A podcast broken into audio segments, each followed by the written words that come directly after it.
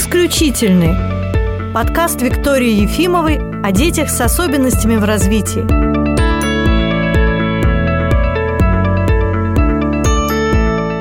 Сегодня наш выпуск посвящен ритмической транскраниальной магнитной стимуляции, и сегодня со мной в студии наш невролог Илья Александрович Таможников. Здравствуйте, Илья. Добрый вечер. Начнем с самого главного. Расскажите, пожалуйста, нашим слушателям, что это вообще такое РТМС или то, что родители называют магниты.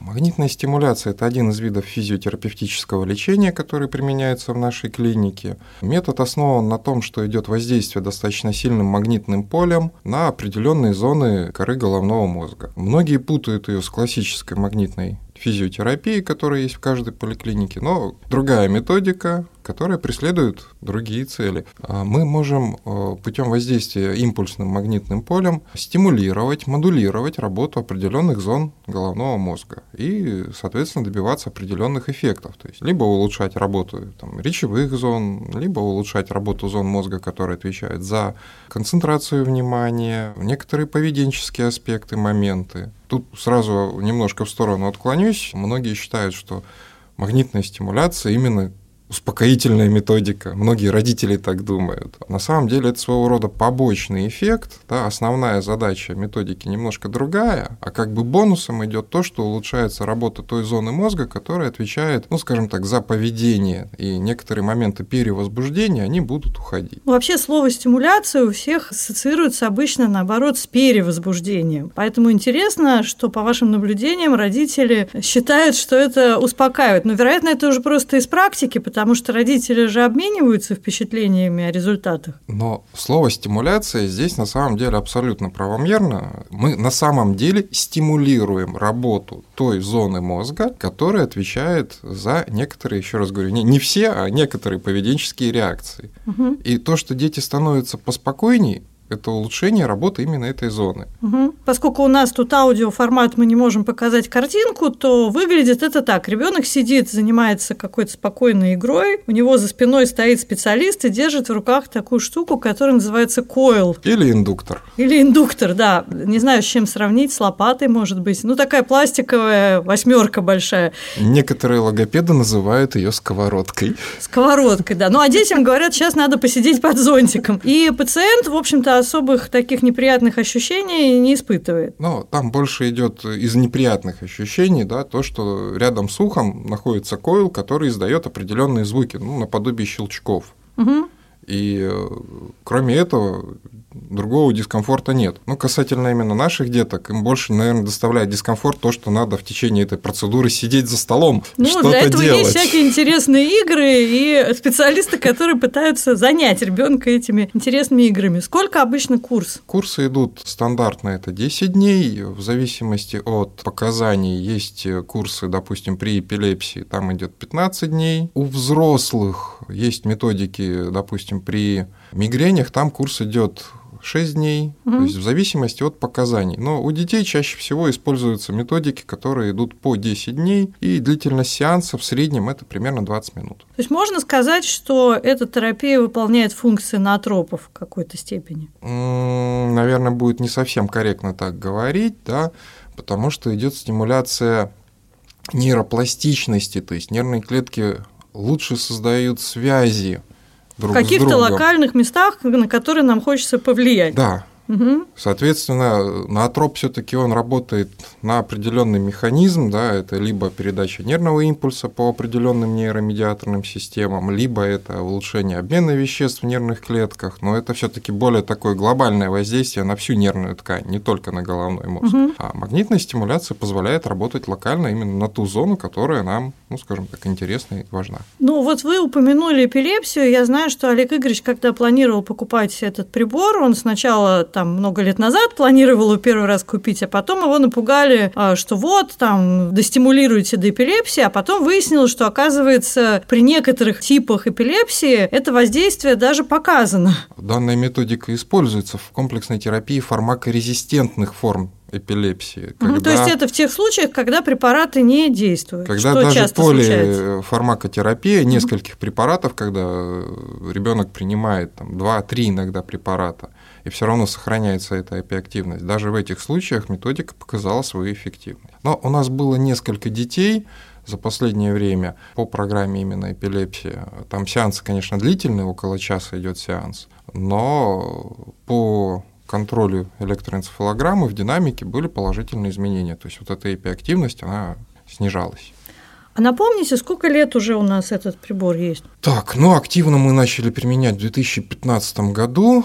Угу. Сама методика уже используется в клинической практике во всем мире. Это примерно где-то конец 90-х, начинали применять в 80-х годах. Ну, то есть уже и в нашей клинике серьезный опыт применения. Сейчас мы перейдем к другой совершенно сфере, потому что я расскажу, почему мы стали заниматься взрослыми. У нас детская клиника, у нас бывают взрослые пациенты, но это скорее исключение. И где-то месяца полтора назад мне утром позвонили с радио Москва ФМ и попросили в прямом эфире прокомментировать статью американскую о том, что в США применяют ритмическую транскраниальную магнитную стимуляцию для пациентов во время острой фазы ковида и с постковидными различными проявлениями. Я попросила прислать эту статью, быстренько ее прочитала, прокомментировала, рассказала, как мы это используем для детей, а после эфира меня вдруг посетила такая мысль, а мы-то почему не можем использовать это для взрослых пациентов? И мы решили разработать программу для взрослых пациентов, и вот Илья Александрович принимает в том числе и взрослых пациентов с последствиями ковида. С какими именно последствиями вот те пациенты, которые уже прошли программу, обращались? Основные жалобы у взрослых пациентов, именно перенесших ковид, это касается и ковид-19, и штамма омикрон, который вот в последнее время, кто-то считает это четвертой, кто-то пятой волной прошла. Кто-то уже не считает. Да. А, основные жалобы на самом деле носят больше неврологический характер. То есть вот в последнее время течение ковида носит более легкий характер, то есть меньше вот этих тяжелых форм, требующих там длительный ИВЛ. Нет, они тоже есть. Но в целом, в целом, э, ковид стал протекать более мягко, если можно так говорить. Но возник ряд, скажем так, последствий этого заболевания. И больше всего, если не учитывать именно осложнения на сердечно-сосудистую и дыхательную систему, на первый план выходят тогда неврологические какие-то проявления. Чаще всего обращаются с жалобами на снижение памяти. Ну, нельзя сказать, что эмоционально-волевые нарушения или там в чистом виде депрессия. Ну, сниженный какой-то депрессивный фон, фон у пациентов, перенесших ковид, он такой достаточно выраженный. Есть э, ряд наблюдений, когда идет ухудшение фоновых неврологических заболеваний. Тот же самый паркинсонизм, то есть тремор, одна из таких достаточно частых жалоб. Различные субъективные такие вещи, туман в голове, нет сил, ничего не хочется. Слабость, да. вялость, угу. апатия. Но чаще это все таки снижение памяти, эмоционально-волевые изменения. Мы вот решили так, что программа устроена следующим образом. Пациенты проходят ЭЭГ, ну, чтобы выявить возможные какие-то противопоказания или особенности составления протокола. Дальше они идут на консультацию с Ильей Александровичем. Там еще проводится у нас такой психологический небольшой тест на компьютере. И они заполняют анкету в баллах, они обозначают проявленность тех или иных наиболее широко распространенных симптомов. Ну, своего рода это субъективная шкала шкала оценки самосостояния, да, то есть человек от 1 до 10 отражает определенные жалобы. Соответственно, мы смотрим выраженность этих жалоб до курса и после. И курс составляет 10 процедур, а вы составляете для всех пациентов разные протоколы? Есть, скажем так, несколько вариантов. Да, в зависимости от того, какие жалобы преобладают, да, мы можем использовать разные протоколы. Это могут быть как и одногерцовые методики, воздействие высокими частотами, то есть уже 5-10 Гц. И опять-таки мы ориентируемся все-таки на клинические проявления. Э, есть несколько зон, на которые мы воздействуем. Ну, а пока у нас это все происходит в таком практическом ключе, уже на основе той работы, которая была с детьми, мы собираем еще и научную информацию, читаем статьи на эту тему. Доказана эффективность этой методики при паркинсонизме, при болезни Альцгеймера, при депрессии. И уже стали появляться в достаточно большом объеме статьи о том, что это эффективно и при постковидных нарушениях. И даже, что меня очень порадовало, показано, что нейровоспаление снижается с помощью этой методики годики. Что очень здорово, потому что на самом деле у детей сейчас тоже очень много говорят о том, что имеет место нейровоспаление при различных нарушениях развития, и что типа ничего не надо делать, пока это нейровоспаление не убрали. Что касается нейровоспаления, тут скажем так, достаточно относительно молодая отрасль медицины, а, но по нашим наблюдениям не секрет, да, что очень много детей переболели ковидом, омикроном, там, угу. неважно каким штаммом, но переболели, либо это в легкой форме, иногда родители обращались, иногда не обращались, да, то есть, допустим, половина семейств сдали анализы, подтвердили. Ребенку уже не стали А делать. ребенка уже как бы, ну, поболел и поболел. Но есть такое наблюдение у наших докторов, да, и у меня тоже пациенты с этим приходят, когда идет повышение факторов нейровоспаления, оно незначительное, оно примерно в полтора, максимум в два раза от верхних нормативов, но превышение вот после ковида превышение этих факторов, оно есть. Да, тут надо добавить, что у нас в прогнозе есть лаборатория, где можно сдать анализы крови, которые, собственно говоря, эти факторы и выявляют, что тоже очень хорошее подспорье, потому что очень часто люди говорят там о нейровоспалении, а на самом деле каких-то объективных доказательств за или против нет. Что хочется сказать, что вот есть такая возможность пройти этот курс реабилитации и взрослым, детям, которые приезжают к нам на курс реабилитации, конечно, не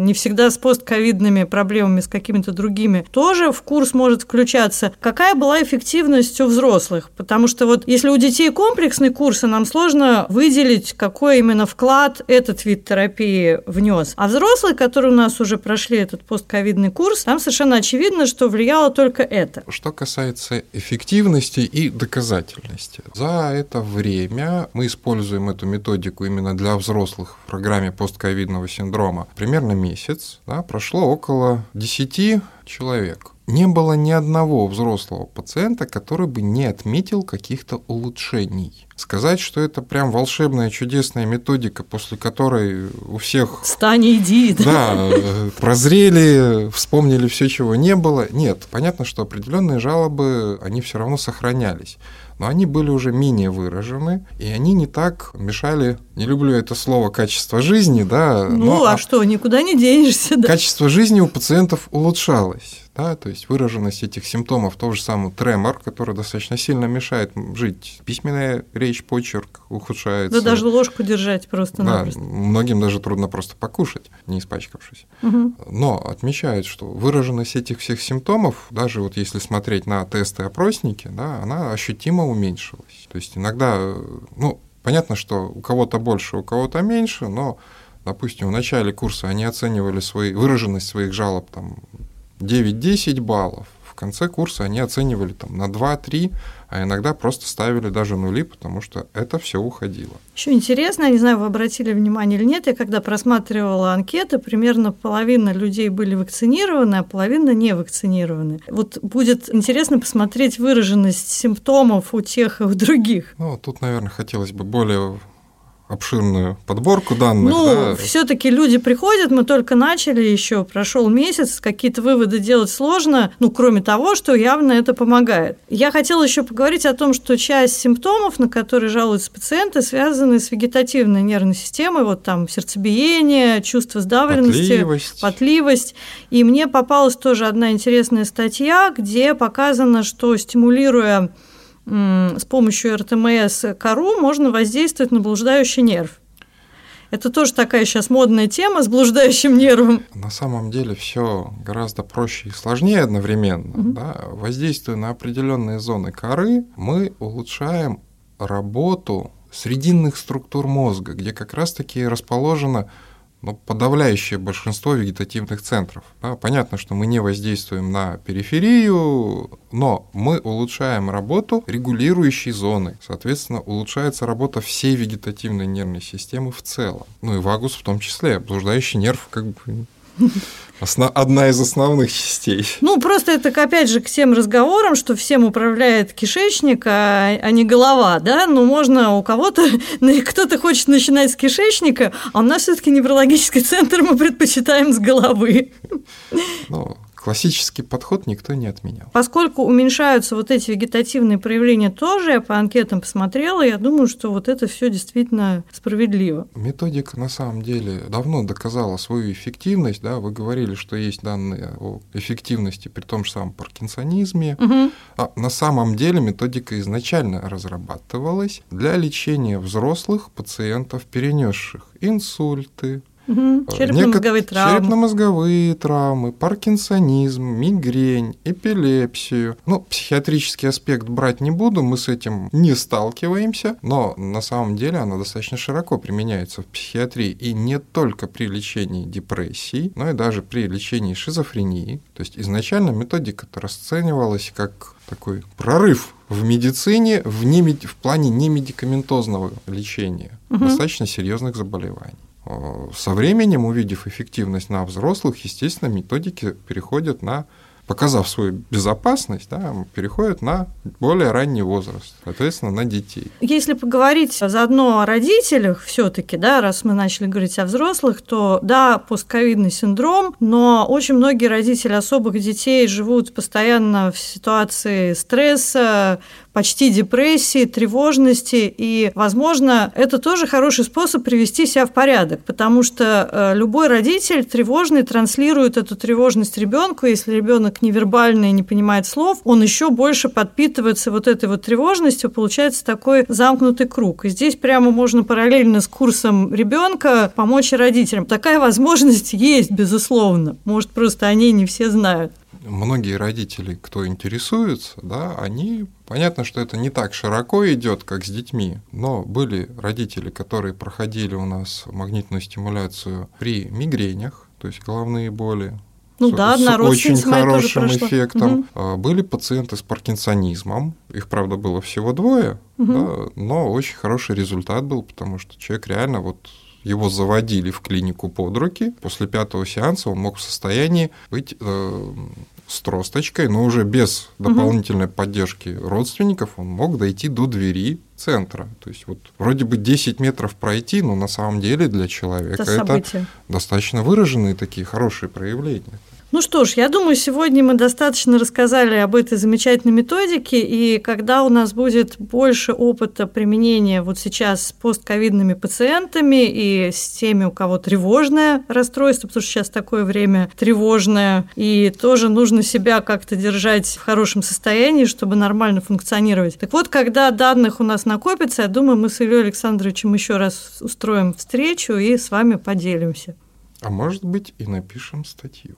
Ну, статью обязательно напишем, конечно. Спасибо вам за внимание. Спасибо, Илья Александрович. Спасибо. До новых встреч. До свидания.